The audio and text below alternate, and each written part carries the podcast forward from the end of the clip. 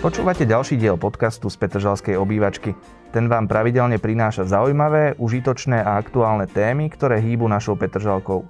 Projekt vznikol pod oficiálnou záštitou mestskej časti Bratislava Petržalka s cieľom podporiť vás, obyvateľov a návštevníkov najväčšieho slovenského sídliska a predstaviť príklady dobrej praxe priamo z jeho komunít. Nájdete nás na všetkých podcastových platformách a rovnako aj na YouTube. Aj na Slovensku s hrôzou sledujeme, ako ruský režim agresívne útočí na našich východných susedov. Pred vojnou z Ukrajiny ušli už viac než 3 milióny ľudí, pričom slovenské hranice prekročilo takmer 230 tisíc z nich. Mnohí našli pomoc aj v Petržalke.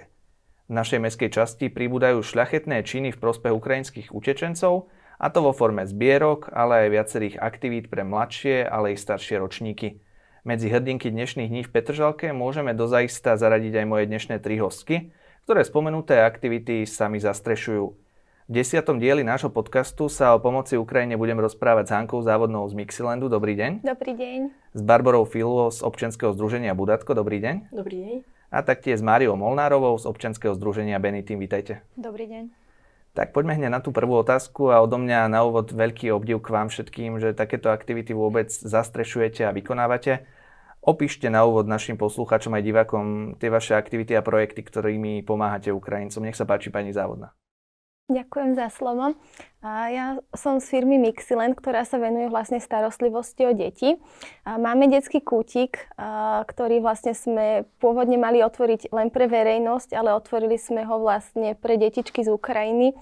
Čiže momentálne tam máme medzi 15 až 20 detičiek z Ukrajiny, o ktorých sa vlastne staráme. Má, fungujeme vlastne ako škôlka, škološkôlka, tvoríme im tam denný režim, majú na stravu, a učíme sa po slovensky, my sa učíme zase slovenky, po ukrajinsky a takto si tam nažívame. V čase tohto nášho nahrávania je už teda Mixilan detský kútik trošku rozbehnutý, zabehnutý, naopak Budatko i Benitým s tými svojimi aktivitami začínajú, tak čo máte pripravené v Budatku a v pre ukrajinské deti?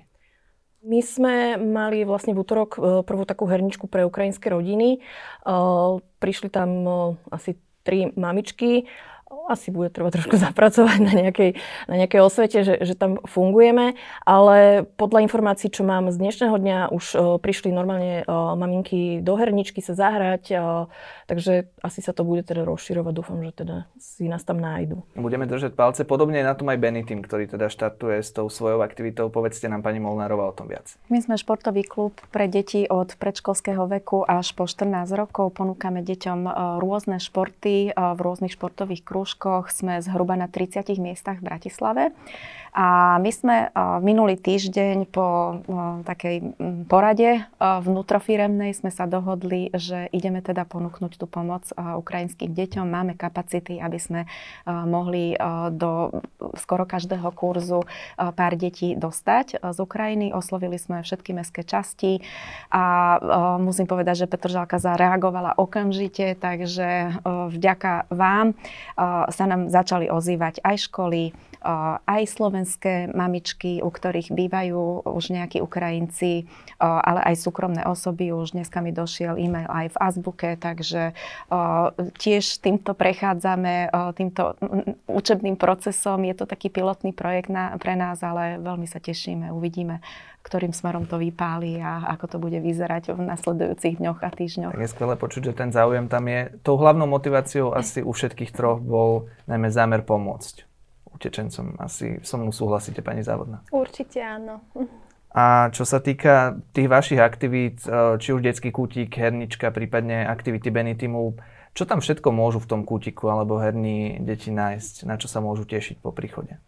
Tak u nás to vlastne e, funguje na princípe takej škôlky, čiže detičky ráno prichádzajú, ak je to nové dieťatko, tak vlastne mamička má možnosť zostať, aby vlastne tam bola pri tej prvotnej adaptácii. Následne teda mamička odchádza, dieťatko ostáva a my máme taký krásny režim, kedy je vlastne normálne desiata, ide sa von na ihrisko, je obed, máme vlastne aj voľnú hru, čiže detičky sa môžu hrať ako chcú, ale máme aj vedené aktivity, aktivity čiže vlastne aktivity, kde ich vzdelávame. Učíme sa, uh, učíme sa písať, kresliť, uh, tvoríme rôzne veci. A prípadne zostávajú tam aj niektoré tie mamičky počas dňa, prípadne máte tam nejakých ukrajinských obyvateľov aj z tej jazykovej stránky, ktorí by vám pomáhali?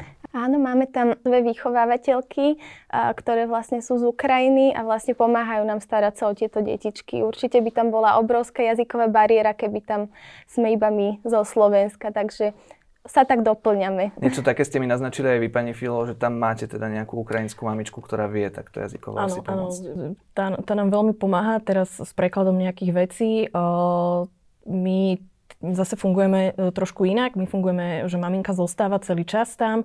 A myslím si, že je to aj pre tú mamičku dobré, že sa môže trošku aj po slovensky, alebo trošku možno nejak keď vie nejaký iný jazyk, tak sa skúsiť s ostatnými mamičkami dohovoriť.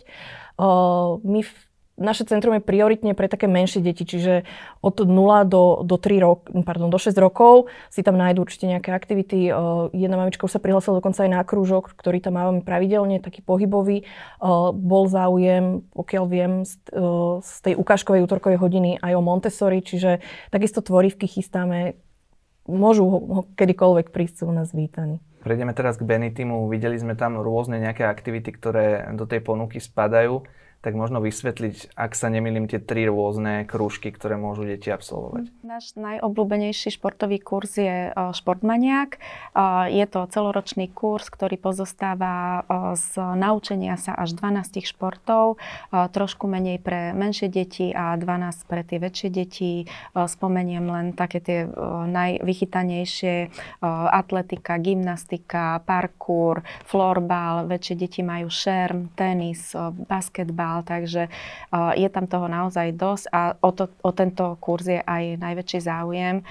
No a čo sa týka našich ukrajinských nováčikov, tak my sa spoliehame na to, že tým pohybom budeme kompenzovať práve nedostatok tej jazykovej bariéry a aj dúfame, že aj tú adaptáciu, aj tú integráciu tých detí práve tým, že Pokúsia sa naši tréneri viac menej vizuálne uh, ukázať alebo nasledovať uh, kroky svojich uh, spolužiakov, nazvem to tak, a že im to pôjde teda hneď od začiatku.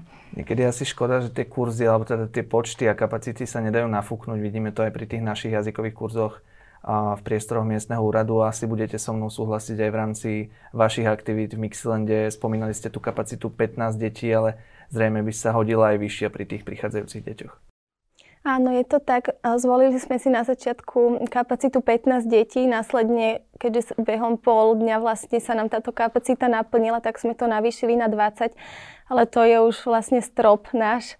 Máme vlastne detičky na čakačke, máme ich tam niekoľko desiatok a maminky nám volajú z cesty ešte len, ktoré cestujú na Slovensku a chcú si u nás rezervovať miesto. Máme rezerváciu aj na ďalšie mesiace, takže naozaj, keby vieme nafúknuť ten priestor a prijať viac detičiek, tak by sme to radi urobili. Môžem tu asi spomenúť aj tú spoluprácu s mestskou časťou v rámci toho zaraďovania do materských škôl, mm-hmm. prípadne základných škôl. Komunikujete aj so zástupcami nášho oddelenia školstva? Áno, komunikujem vlastne dennodenne pomáhajú nám veľmi v tom, že vlastne umiestňujeme detičky do škôl a škôlok a keďže mamičky nevedia, ako tento proces absolvovať, čo majú urobiť, kde sa majú hlásiť, tak vlastne touto spoluprácou im pomáhame nastaviť vlastne toto. Ako je to s budatkom? Koľko detičiek na herničku môže prísť a aké možno aj sú tie časové možnosti, ako často sa takéto aktivity budú konať? My sme otvorili vlastne Budátko po pandémii teraz len, len tento týždeň. Začíname tak opatrne, čiže do hrničky je teraz nejakých 10 detí, respektíve 10 rodín môže prísť.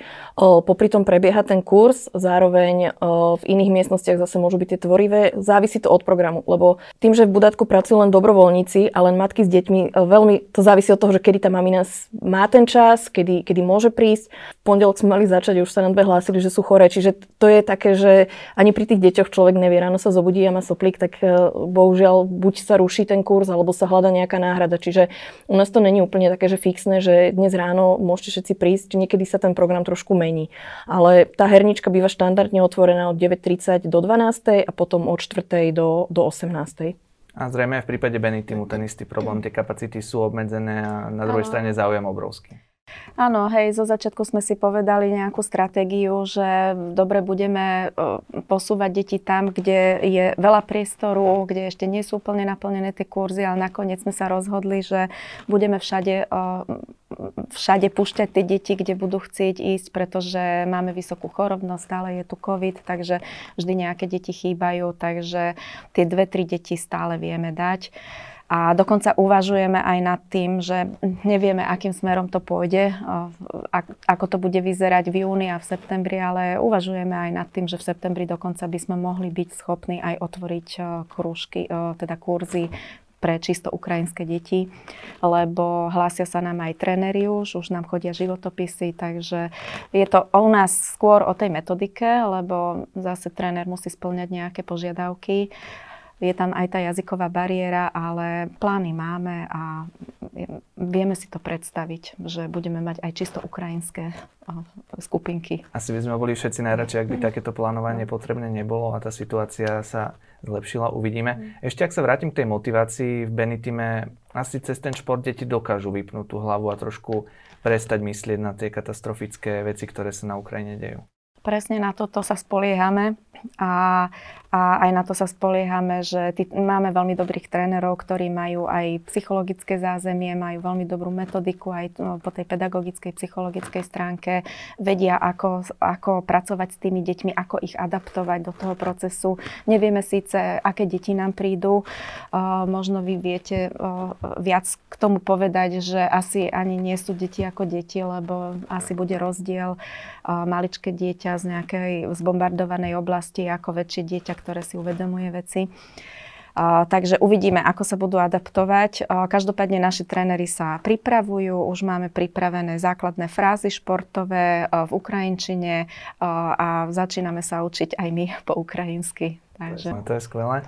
Čo sa týka nejakej pomoci petržalskej verejnosti, najmä asi v prípade Mixilandu a Budatuka, môže byť vítaná, či už potravinovo, materiálne, prípadne nejaké tie hračky. Ja sa priznám, že sme spustili teda zbierku a behom toho dňa a nám toľko milých, teda Žalčanov donieslo tak veľmi veľa vecí, že sme to vlastne v ten deň museli stopnúť, lebo nemáme ani také skladové priestory a nosili nám všetko od potravín cez hračky až po školské pomocky a všetko vlastne doteraz čerpáme a odovzdávame detičkám, rodinám, takže naozaj Petržalčania sa ukázali ako veľmi štedrí a veľmi nás to potešilo. No, vidíme to aj v rámci zbierky v Dome Zrkadlový haj. Ako je na tom Budatko? Môžu prípadne ešte Petržalčania doniesť nejaké hračky? My nejakú zbierku takú vyslovene nerobíme. Nevidím to momentálne nejaký veľký zmysel, lebo ten, eh, ten zrkadlový haj je blízko eh, a zase ťahať tie maminy niekam inám.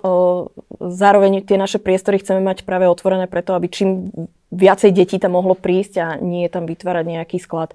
My robíme si také, také súkromné zbieročky, to môžem nazvať, kedy tie maminky konkrétne povedia, že čo chcú, lebo sú ubytované u jednej z našich dobrovoľníčok, alebo teda je s nimi v kontakte, takže keď vieme, že treba nejaké školské potreby, tak sa spravila v rámci teda budatka nejaká zbierka, ale to hneď potom vlastne išlo, išlo preč. Ako je to v prípade Benitimu? Spomínali ste tých trénerov, ktorí mm. sa vám hlásia. Vie ešte Petržalská verejnosť nejako pomôcť s organizáciou, prípadne možno s nejakými tými prekladmi tých športových fráz? Uh, tie, tie si zvládame zatiaľ, lebo máme aj jednu ukrajinskú trenérku, ktorá nám s týmto pomáha a máme s ňou aj plány uh, do budúcna. Uh, skôr sme rozmýšľali nad tým, že ako uh, tie deti vystrojiť na tie športové tréningy, lebo budú potrebovať hlavne tenisky, ktoré asi nemajú už učiteľka z Narnie mi napríklad hovorila, oni robia zbierky, konkrétne z Narniou sme sa aj dohodli, oni už otvorili dve také malé triedy s 27 deťmi, takže oni sami sa ozvali, že budú nám posielať deti a že máme povedať, čo potrebujú a oni nám to zoženú a nemajú s tým žiadny problém. Takže naozaj tá vôľa u tých ľudí Slovákov je stále, je stále neutichajúca, tak to je super. Takže nemyslím si, že bude problém so zbierkou. Čo, bude, čo budú tí deti potrebovať, je to športové oblečenie a športová obuv. Všetky ostatné pomocky dostanú od nás. Tu solidaritu ste aj všetky tri spomenuli, že vás možno prekvapilo to, ako Petržalčania reagovali na tie problémy alebo katastrofy na Ukrajine.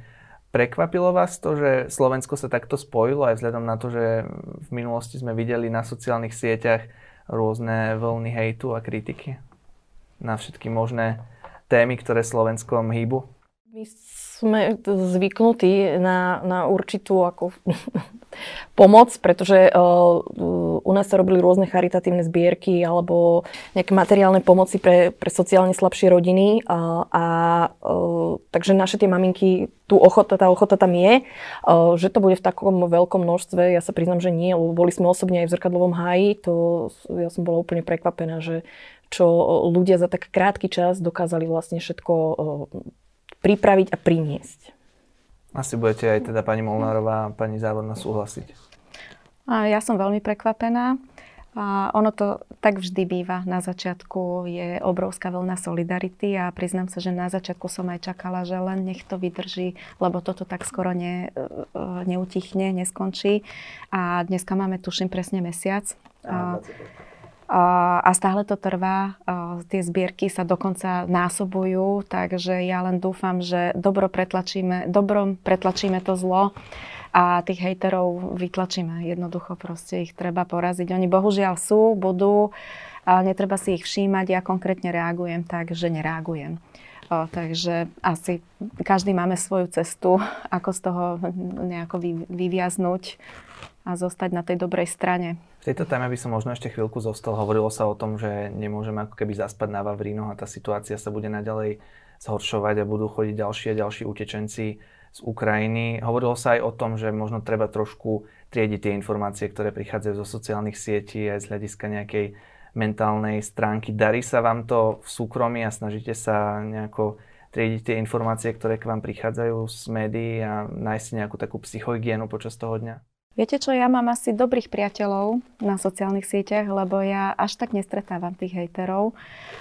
Keď občas niečo vidím, tak jednoducho to preskakujem a nereagujem. Takže v mojom okolí, teda v mojom súkromnom živote som asi v tej správnej spoločnosti. Ešte možno, ak doplním tú otázku, nielen teda zo strany hejterov, ale celkovo tej situácie na Ukrajine, že tých informácií je veľmi veľa, ktoré k nám mhm. prichádzajú tak či dokážete sa sústrediť počas toho dňa aj na niečo iné a myslieť na iné veci? Zvykáme si. Uh, už stále menej sa o tom rozprávame. Samozrejme, ešte pred mesiacom to bola téma číslo jedna. Ono to človeka znepokojuje. Aj tie dezinformácie sú ťažké. Aj dneska už prichádzajú veľmi ťažké správy ktoré už sa vzdialujú od, od, toho, od tých mierových rokovaní. Ale neviem, ja to riešim tak, že sa o tom menej rozprávame, viac sa sústreďujeme na tie pozitívne veci, takže každý si potrebujeme nájsť nejakú svoju cestu. Ako je to u vás, pani Závodná? Vy ste v tejto aktivite už dlhšie, teda pár týždňov pracujete s detičkami, takže dokážete sa možno potom doma sústrediť na niečo iné po odchode z detského kútika? No ja som taká, že si prácu beriem aj domov, takže zaspávam aj sa budím s tým že aký bude deň, ale vlastne priorita je teraz vlastne venovať sa tým detičkám, ktoré tam máme a urobiť vlastne im tie dni krajšie, lepšie, aby sa tu adaptovali, aby zistili, že tu je pokoj, kľúč, že tu im nič nehrozí. Čiže sa sústredíme na toto. Asi aj ráno, pokiaľ tam teda medzi tie detičky prídete, tak nechcete dať na sebe znať nejakú takú zlú náladu a možno úzkosť tej celej situácie. Určite, a to by som podotkla možno, že medzi tými dospelými, medzi napríklad mnou a mamičkami, že tam už je aj tá konverzácia iná ako s tými deťmi, pretože my vieme, čo sa deje a vieme, a že to je zlé. Kdežto s tými detičkami stále sa snažíme a vlastne im dať najavo, že sa nič nedieje. No ako to v prípade vás, pani Filo, dokážete taktiež doma, prípadne mimo práce sa sústrediť na niečo iné? Tie prvé dni to bolo naozaj akože veľmi ťažké. Už potom sme rozmýšľali, že čo by sa dalo. Mne našťastie vtedy zavolala uh, Olga z cesty von, že potrebujú dotlačiť nejaké veci, tak ja sa teším, že môžeme strihať, laminovať a pripravať niečo iné, že čo má nejaký zmysel, lebo uh, aj s manželom sme boli celý čas na telefóne, že čo sa deje, čo je nové. Uh, takže je to také... No, nečakala som, že takéto niečo môžeme zažívať. No. Je to situácia veľmi ťažká. Situácia je to veľmi ťažká najmä teda pre Ukrajincov. Najmä asi pani vy závodná diskutujete s tými detičkami, keďže ste už s nimi nejaký ten čas. Viete nám povedať nejaké tie príbehy alebo tie zážitky detí, ktoré vo vás najviac zarezonovali počas tých debat s nimi? To mám stále v sebe, sa priznám a myslím, že nikdy na to nezabudnem. Čo sa dozvedám vlastne denne od tých detičiek sú to ťažké veci a mám aj teraz zimom riavky z toho. A napríklad nám menili dlažbu pred kútikom detským a vlastne keď, to, keď pustili tú zbíjačku, tak vlastne jedno dievčatko si láhlo na zem a ďalší chlapec utekal a chcel sa schovať, lebo proste to bol zvuk im známy. Prvé dni my sme nemohli zhasnúť. Snažili sme sa detičky po obede, aby sme dodržiavali ten škôl, škôlkarský režim, aby si tedy, teda laškali a oddychli a my sme nemohli prvé dni zhasnúť, pretože sa tmy báli. A mali sme chlapčeka, ktorý sa nechcel vyzúť, pretože on bol zvyknutý aj spávať v topanočkách a celú dobu v topanočkách, pretože musel byť pripravený utekať. Takže sú to hrozné veci, hrozné, nepredstaviteľné a naozaj s týmito deťmi sa pracuje úplne inak ako by som povedala, s našimi slovenskými detičkami, ktoré vlastne toto nezažili. A badáte už na nich aj nejakú tú zmenu nálady? Predsa na si prišli uh, skôr mútené, smutné, je to stále v nich, ale dokážu sa možno v tej herne nejako tak pozdvihnúť deň čo deň? Na nich niečo badáte? Áno, to je vlastne náš cieľ, aby tam zabudli na to. Uh, tie deti, každé vlastne dieťatko to vníma individuálne, niektoré vlastne možno už na to zabudlo, alebo to neberie tak tragicky a v niektorom to drieme a vlastne nikdy nevieme, že kam, kam si to až ponesie, do akého veku a čo to vlastne spôsobí, pretože tie deti sú traumatizované, doslova. Zrejme podobná situácia bude aj v Budatku, kde tie deti s mamičkami budú chodiť, takže premeníte sa na takých psychológov potom v rámci tej svojej činnosti. No, Mali sme, už sme trošku pretriedili hráčky, ktoré vydávajú nejaké také mm, zlé zvuky. A máme nakreslené balóny na, na stene a boli aj balóny, boli problém. Takže je to, je to naozaj určite ťažké pre tie detičky a dúfam, že teda im dokážeme vytvoriť takéto bezpečné prostredie, o ktoré sa vlastne snažíme aj pre tie naše, naše mamičky, naše deti. Áno, a nebude to len práca vychovávateľiek, možno v Benitime aj toho kolektívu tých ďalších detí, ktoré športujú, prijať nejako tie deti medzi seba, nájsť nejakých nových kamarátov pre tie ukrajinské deti. Áno, áno, tak okrem toho, že sa spoliehame na to, že ten šport dokáže vyčistiť trošku hlavu tomu dieťaťu, tak aj ten kolektív. A my už vlastne teraz vymýšľame rôzne hry a rôzne tie zoznamovacie procesy, ako, ako vlastne tie slovenské deti spojiť do jedného týmu s tými ukrajinskými. Aj, aj si myslíme, že oni pri, budú prichádzať minimálne v dvojiciach, lebo väčšinou žijú komunitne u nás zatiaľ, takže sme pripravení aj na to, že na tých prvých možno dvoch, troch tréningoch dovolíme aj matkám, aby tam sedeli, keď bude treba, lebo bežne rodičov posielame preč z tréningov, ale v tomto prípade asi možno bude treba pri niektorých deťoch, aby tam boli aj tí rodičia. Takže prakticky sme pripravení na všetko. Áno, no, tí rodičia sú veľmi, veľmi dôležitý faktor na tom začiatku a vžívaní sa. Vy ste spomínali v Mixilande, že teda niektorí tam sú, niektorí nie. Vnímate aj to, že sa tí ukrajinskí rodičia ako keby snažia začleniť, hľadať si prácu, lebo aj tie nenávisné komentáre, ktoré prichádzajú, tak hovoria o tom, že ako keby slovenskú pomoc zneužívajú. Takže mhm. zrejme môžete potvrdiť, že to pravda nie je a že snažia sa aj oni niečo robiť po tom príchode na Slovensko a že to zneužívanie pravdou určite nie je. Určite to pravda nie je. Ja viem, že teda aj od nás maminky si hľadajú prácu, kým vlastne my sa im staráme o detičky, orientujú sa tu, čiže vybavujú si vlastne doklady, obiehávajú si tu okolie. Takže viem, že sa naozaj sústredujú na to, aby vlastne sa začlenili do tohto života a začali vlastne úplne na novo. Ja len doplním, že aj mestská časť má zverejnené ponuky, ktoré sú vhodné pre ukrajinských utečencov, takže aj my sa nejako tak snažíme aspoň niektoré tie pozície nastaviť tak, aby boli vhodné aj pre utečencov z Ukrajiny. Zrejme aj u vás, pani Filo, v Budatku bude takáto nejaká spolupráca aj cez tú ukrajinskú mamičku prebiehať, že pomoc so všetkým, či už s prácou, ubytovaním a podobne. No, u nás to trošičku bude problém, lebo tá ukrajinská mamička už robí. už chodí do práce a ona zároveň spolupracuje s rôznymi organizáciami práve, ale, ale skúša nám prekladať. Máme, uh, máme jednu rusky hovoriacu, uh, možno nejak po anglicky niečo uvidíme, že, uh, že keď tie mamičky začnú prichádzať, že ako, ako to bude. Ale čo, čo viem, aj teda vlastne, čo tá naša ukrajinská mamička uh, hovorí, tak je, pre nich je dôležité najprv sa teda naučiť po slovensky. Uh, oni, aj teda vy ste hovorili, že, že chcú, chcete spraviť čisto ukrajinskú tú, tú, tú skupinku. My sme zase dostali také informácie, že oni by sa chceli začleniť. Čiže my sme najprv tiež rozmýšľali, že spravíme čisto pre nich, že nech tam majú oni svoj kľud, nech ich nikto nevyrušuje, ale oni práve chcú chodiť do, do tej skupiny aj, aj s tými slovenskými detičkami. Tým, že k nám chodia také maličké deti, tak oni, oni tam tá jazyková bariéra nie je proste, takže oni, oni sa dokážu zahrať. Zatiaľ sa rukami, nohami všelijako dohovoríme, máme pripravené kartičky, kde to máme vlastne preložené tie veci, keď treba s niečím pomôcť, takže viem, že aj po anglicky sa nejako ako tak dohovorili. No v Benitime asi tiež vznikne nejaká tá, nejaký ten priestor na to, aby sa tí rodičia porozprávali možno práve počas toho športovania detí. Presne tak. O, pri tých menších deťoch tie, tí rodičia zvyknú čakať za dverami a určite tam vznikne priestor, aby sa pozoznamovali s tými slovenskými rodičmi a aby, aby sa začlenili teda aj tí rodičia do komunity. Teda ďakujem na záver klobúk dole ešte raz pred vami všetkými za to, čo robíte. A možno, ak ešte môžete povedať, eh, kde by mohli nájsť obyvateľia a prípadne posunúť potom ukrajinským utečencom informácie o vás, či už sociálne siete, prípadne vaše weby. Takže pani Molnárova, nech sa páči. My už máme aj blog, aj takú podstránku na našej stránke benitim.sk.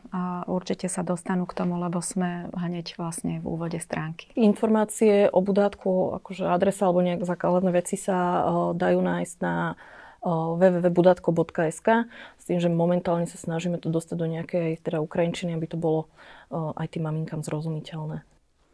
A informácie o nás teda na sociálnych sieťach Facebook a Instagram a Mixiland Bratislava a taktiež na www.mixiland.sk. A ja doplním aj stránka petržalka.sk lomitko Ukrajina, kde teda zdieľame všetko možné ohľadom Ukrajiny a sme radi, že môžeme zdieľať aj tie vaše dobročinné aktivity. A vám ešte raz ďakujem za vašu účasť.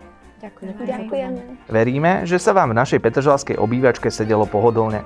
Ak sa vám dnešný diel podcastu z Petržalskej obývačky páčil, neváhajte nám dať odber vo vašej obľúbenej podcastovej aplikácii alebo na YouTube.